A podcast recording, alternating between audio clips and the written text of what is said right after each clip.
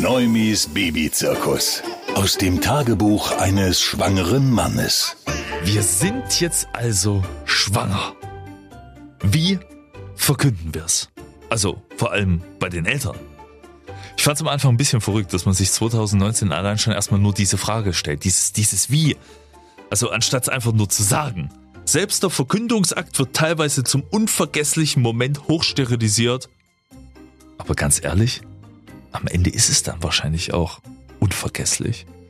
Bei meinen Eltern, ich hatte so einen, hatte so einen Ladebalken auf ihrem Bauch gemalt, wie auf dem Computer bei der Datei, Foto davon gemacht. Schon 20% geladen. Mein Vater als alter Informatiker, der hat sofort kapiert. Meine Mutter, naja. Was könnte denn das heißen? Wirst du immer. Ja, das ist Oma. Oh, hab's so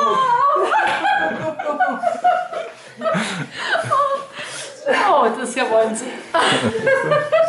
Und dann, na klar, die großen Emotionen. Das war total verrückt. Ich weiß noch ganz genau, als ob es äh, gestern gewesen wäre. Typisch Typ wieder. Wir Männer gucken uns einfach nur an. Ich und mein Paps grinsen uns an. Die Mädels, die heulen. Tatsächlich war es aber am Ende nicht nur die Verkündung der Schwangerschaft, sondern es war was ganz anderes. Das Ende eines kompletten Kapitels. Ich bin jetzt nicht mehr das ewige Kind. Ich bin jetzt so richtig erwachsen. Neumis Babyzirkus. Aus dem Tagebuch eines schwangeren Mannes.